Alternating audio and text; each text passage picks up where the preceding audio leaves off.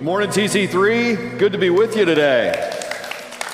We're going to do things a little bit differently today, and so I hope you're, you're okay with that. If you're new, you don't know any better, so all good there. But I want to welcome you to the uh, unofficial end of hot dog season. So, the National uh, Council of Hot Dogs and Sausages uh, tells us that between uh, Memorial Day and Labor Day, 7 billion hot dogs get sold. And so we're going to end that on Monday. But uh, we've been in a series called Rock Solid, and I want to talk to you about rock solid rest to kind of wrap up the season.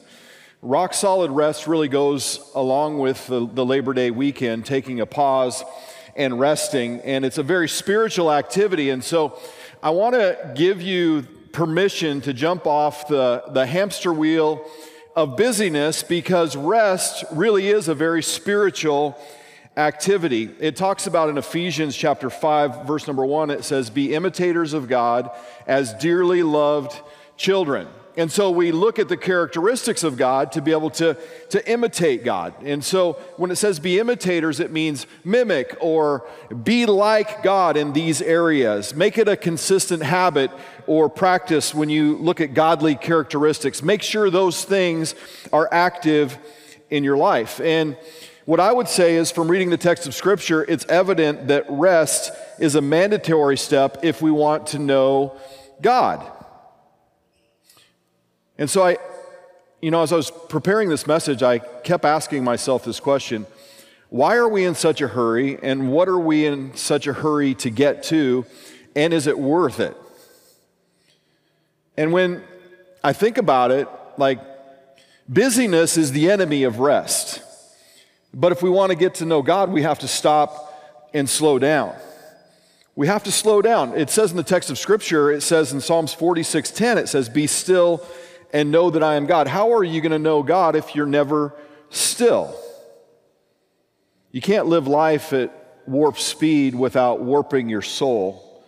And that's what's happened to many of us because we've been on this hamster wheel of busyness. Some of us feel guilty for taking a break because we're on that hamster wheel.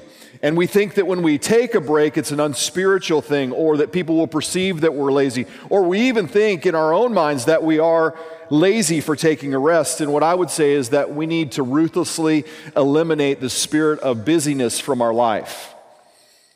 If people come to you and say, I know you're busy, but when they're in a conversation with you, you're probably too busy. We need to be present where we are. Scripture makes a case for rest in the very, very beginning when you go into the account of creation. God said in the creation account that creation was good. Creating is good. So, you and I, when we create things, it's a good thing. But after he said that creation was good, he also rested. And I think God would call us to make sure that we're taking a pause and celebrating. So in the creation account, it says in Genesis chapter 1, verses 1 and 2, it says, In the beginning, God created the heavens and the earth, and the earth was formless and empty, and darkness covered the waters of the deep, and the Spirit of God was hovering over the surface of the waters. And then on the first creation day, there is this separation between light and day, or light and darkness, between day and night. And it says it in the text, it said that then God said, Let there be light. And it says in the text that there was light. And then it says, What? The light was, thank you, Squeaky. The light was, light was good. Okay, so there is this celebration piece that's in the creation component. So God is celebrating when he sees light uh, emerge from darkness. He says that, that it's good. And then on the second day, um, when you talk about the, the creation account, God said, Let there be space between the waters and the heavens and the, and the earth. And He called it sky. And so God creates atmosphere. And then on the third day, land and vegetation is created. And then God said, Let the waters beneath the sky flow together into one place so dry ground may appear. God called the dry ground, it says in the text of Scripture, He said He called the dry ground land and the waters the seas. And God saw that it was what? Good. So there's celebration again on the third day. And then the land produced vegetation, and God saw that it was what? Good. Fourth day, sun and moon and stars. God set the light in the sky to light the earth, to govern the day and the night, and to separate light from darkness. And what? God saw that it was good. So there's celebration on the fourth day, and then on the fifth day, the creatures of the sea and the creatures of the sky, God created great sea creatures and every sort of birds, and God saw that it was what? Good. So there's celebration. God is celebrating His creation, and as you and I work and as we labor, there should be time where we stop and we step back and we say, you know what? This is good. You should celebrate the progress that you have made. Sixth day animal life and man. God made all sorts of wild animals, livestock, small animals, and each was able to produce offspring of its same kind, and God saw that it was good. Then God said, Let's make man in our own image, beings like us. They'll reign over the fish and the seas and the birds of the sky and the livestock, all the wild animals in the earth and the animals that are scurry that scurry along the ground. So God created human beings in his own image. In the image of God, he created them and made them male and female. He created them, and God looked over what he had made, and he said that it was very good. So God steps back from creation and he celebrates. Planets, stars, sun, moon, sky, seas, lakes, rivers, mountains, seasons, cycles of life animals to roam the earth, sea creatures, mankind to govern creation. God creates the construct of time. God is the original, think about this God is the original creative.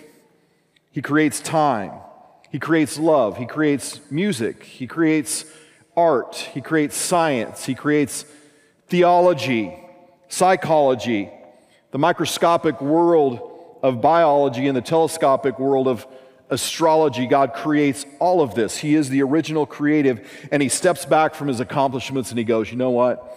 It's very good. And you know what? There are some things that you and God have created that if you would just stop and take a minute, you'll step back and you'll go, You know what? It's very good. And when you take time to celebrate that, it fills you not only with a sense of accomplishment, it fills you with a sense of, of faith for what is coming in your world tomorrow. In the creation account, there is celebration. So let's be people who celebrate progress. When was the last time you stepped back and you celebrated progress? When was the last time you stopped and thanked someone who helped you get there? When was the last time you sent a text or an email or just looked somebody square in the face and said, I wouldn't be here without you? Thank you be imitators of God as dearly loved children, let's take time in the next day or two and celebrate. You guys can go ahead and be seated. Man, as we look at we look at continually imitating God, we want to imitate God in his in his rest and as we as we strive to do that. There's a passage in Genesis chapter 2. It's the end of the creation account. And it says this, starting in verse 2. It says, On the seventh day, God had finished his work of creation. So he rested from his work. And God blessed the seventh day and declared it holy because it was the day when he rested from all of his creation. Now, if you're anything like me, you're asking yourself, how is it that God completed his work and he rested all in the same day? And, and what the text is trying to help us understand is that the rest that God is calling us to imitate isn't a nothingness type of rest. It isn't a do nothing type of rest. God, the all powerful, omnipotent God, did not need to rest so that he could gain breath back into his lungs. I don't think that's what, that's what God needed. And so, in order to understand the rest that God is calling us to, we have to co- understand the work the work that counters that rest. Three times in that passage in Genesis 2 2 through 3, the Hebrew word of work is used. It's called melka.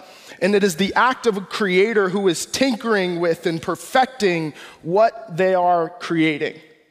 It's what Gordon just talked about how we are imitating God as, as creators. We are creating, we are perfecting and tinkering with our marriages, with our, with our families, with our businesses, with our crafts. We are constantly trying to tinker, to turn the screws, to perfect what God has allowed us to creatively build. Wives, you are constantly trying to get your husbands to make the bed right?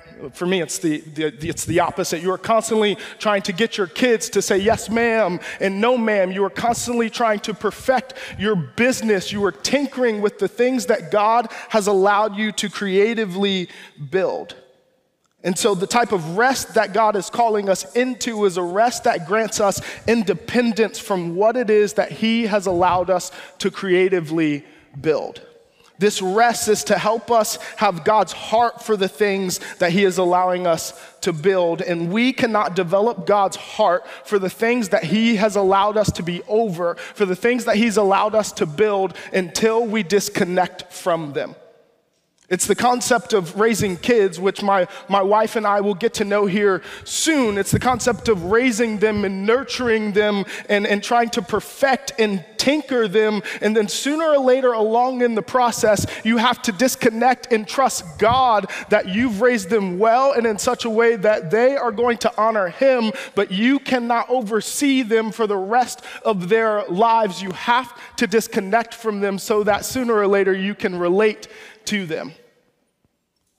That's the thing that God is calling us to.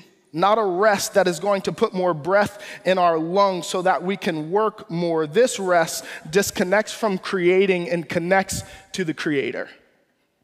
There's a verse in Matthew 11, Jesus, Jesus says, Come to me, all of you who are weary and carry heavy burdens, and I will give you rest. But if we're honest, if, if we're really, really honest, most of us read this verse and we read it like this We say, Come to the sandbar, all of you who are weary and carry heavy burdens, and it will give you rest. Come to the golf course if you are weary and carry heavy burdens, and it will give you rest. For me, it's come to the couch and watch college football Florida won yesterday. Congratulations. I know, I know, I know. But, but come to the couch, all of you who are weary, and watch college football because it will give you rest. And that's, that's not the case. Hear my heart here. It's, it's not that those things cannot give you rest, but Jesus says, Come to me. Come to me, all of you who are weary and carry heavy burdens, and I will give you rest. You can have that rest wherever you like, but the heart posture of that rest needs to be connected to Jesus. And so when we, when we disconnect from creating and connect to the Creator, we are ultimately reminded that we are, we are imitators of God and we are not owners. See, the, the disconnect thing, what, what happens for many of us is when we disconnect, it has to, it has to be anchored in faith. So for, for me, for example, I have a really, really, really hard time disconnecting. Janae and I have been practicing this rest thing, this, this Sabbath thing, as the Bible calls it, which means to like base, disconnect, which is what we're talking about. And we've, we've practiced it. I turn my phone off once a week, which is why on Saturdays or Fridays, you can't get a hold of me. You can't, you can't reach me, but oftentimes times Janae will bring up work, or I will turn my phone back on and I'll see a text message from work, and it's really hard for me to disconnect from it because I don't have faith enough that if it doesn't go well or if I don't respond, everything will fall apart. And the same is true for, for you. If you don't disconnect from your business for a moment, you think that it will fall apart. If you don't disconnect from your, from your marriage and stop trying to train your wife or train your husband or train your kids or train your family, you feel like it'll fall apart without you. And Jesus is like, no, I need you to connect to me so that you can have my heart for what it is that I've allowed you to creatively build. And so the challenge for us is to, is to rest, to seek God's heart for what it is that we are building.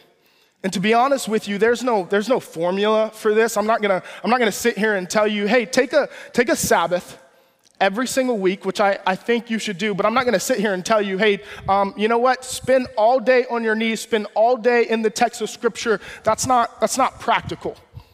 It's just not. You're not going to do that. But what I can tell you is that even though there's no formula, there is a heart posture. There is a heart posture as you wake up on your Sabbath morning and you know, hey, I need to disconnect from whatever it is that God is allowing me to creatively build. And in order to truly disconnect from it, I need to ask the Lord before I even start this day, God, give me your heart for what it is that you are allowing me to creatively build. God, give me your heart for my family. You know what? I don't I don't want to train my kids today. I don't want to I don't want to, you know, harp on my wife everything that she needs to do that isn't isn't right. You know what? Today, God, just give me your heart for my kids. Give me your heart for my family. Give me your heart for my husband or my wife. Give me your heart for my business so that as I step into it after this Sabbath, I am connected to you and your heart for it. I have a feeling that many of us would probably stay at our jobs longer if we knew God's heart for the person that didn't know Jesus next to us instead of worrying about, man, I can't stand my boss. If we, if we had God's heart for the situation that we were in and we connected to Jesus instead of constantly being on the go, man, miraculous things could happen. And so, our desire, the, the, God's heart for rest for us, is that we would disconnect from what it is that He's allowed us to creatively build and ultimately connect to the Creator.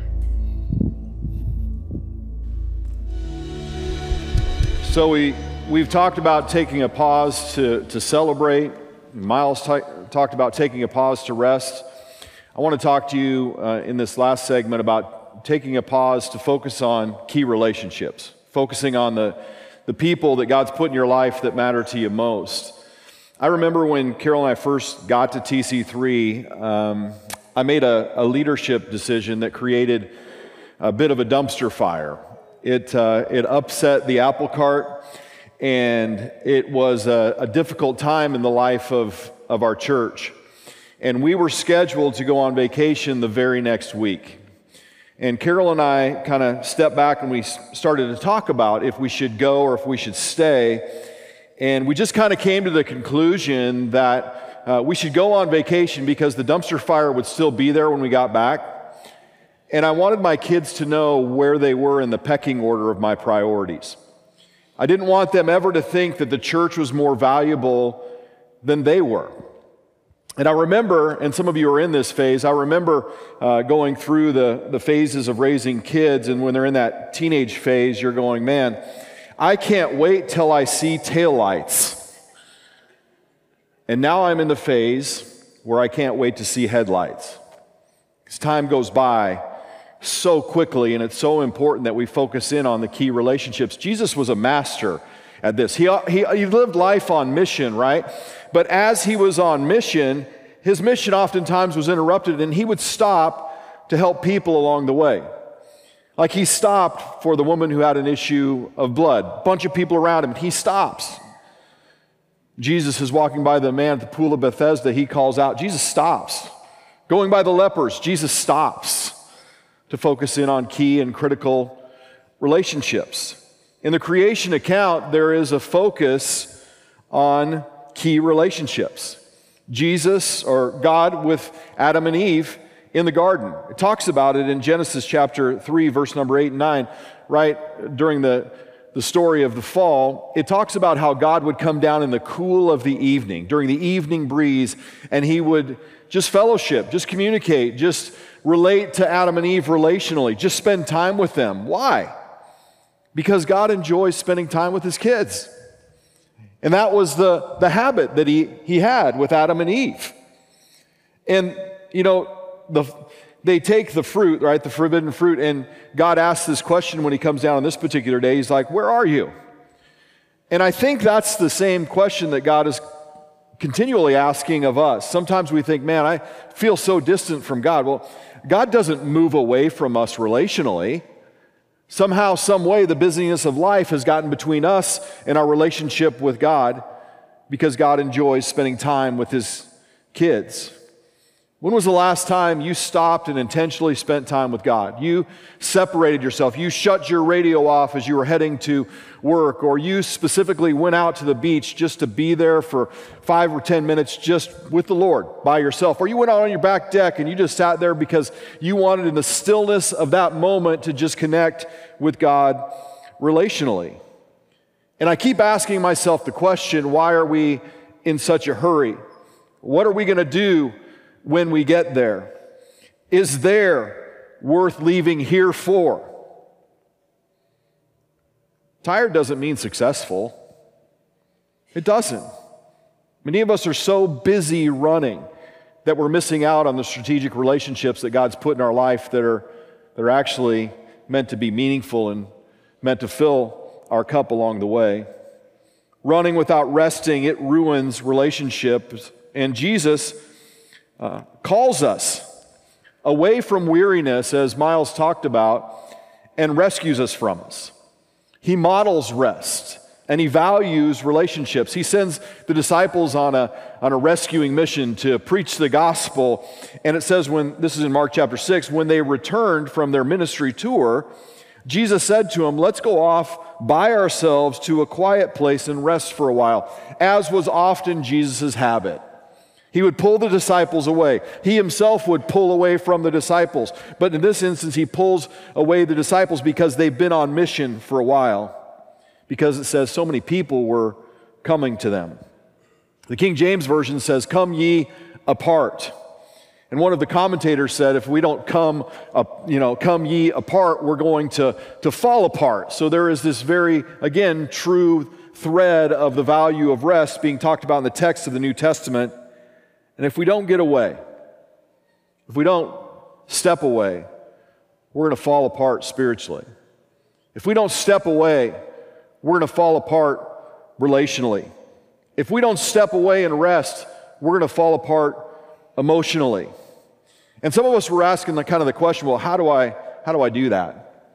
Well, the Holy Spirit will be your guide in that because uh, each of us have our cup filled spiritually in different ways, shapes, and forms. But some of us, like we, we think being around people is, you know, going to fill our cup. And as Miles talked about, the Lord alone fills our cup. And just a side note, we need to make sure that when we're getting our rest, when we're separating ourselves, we need to be ministering to weakness and fellowshipping with strength. During times of rest, we don't hang around people who are going to suck the life out of us. We protect, as Miles talked about, our times of rest. Make sure that you don't miss out on your time with God. Make sure that you make time for those who matter most. Make sure that you don't compromise what is important. The church is important, but my kids are more important. Make sure you don't compromise what is important for what is most important. Lean into relationships. Jesus spoke it out clearly love God, love people. Love God is first. Be imitators of God as dearly loved children. In the creation account, there is this pause to celebrate, there's this pause to rest, and then there is this pause to focus in on key relationships. Let's make sure that we're doing all three of those things.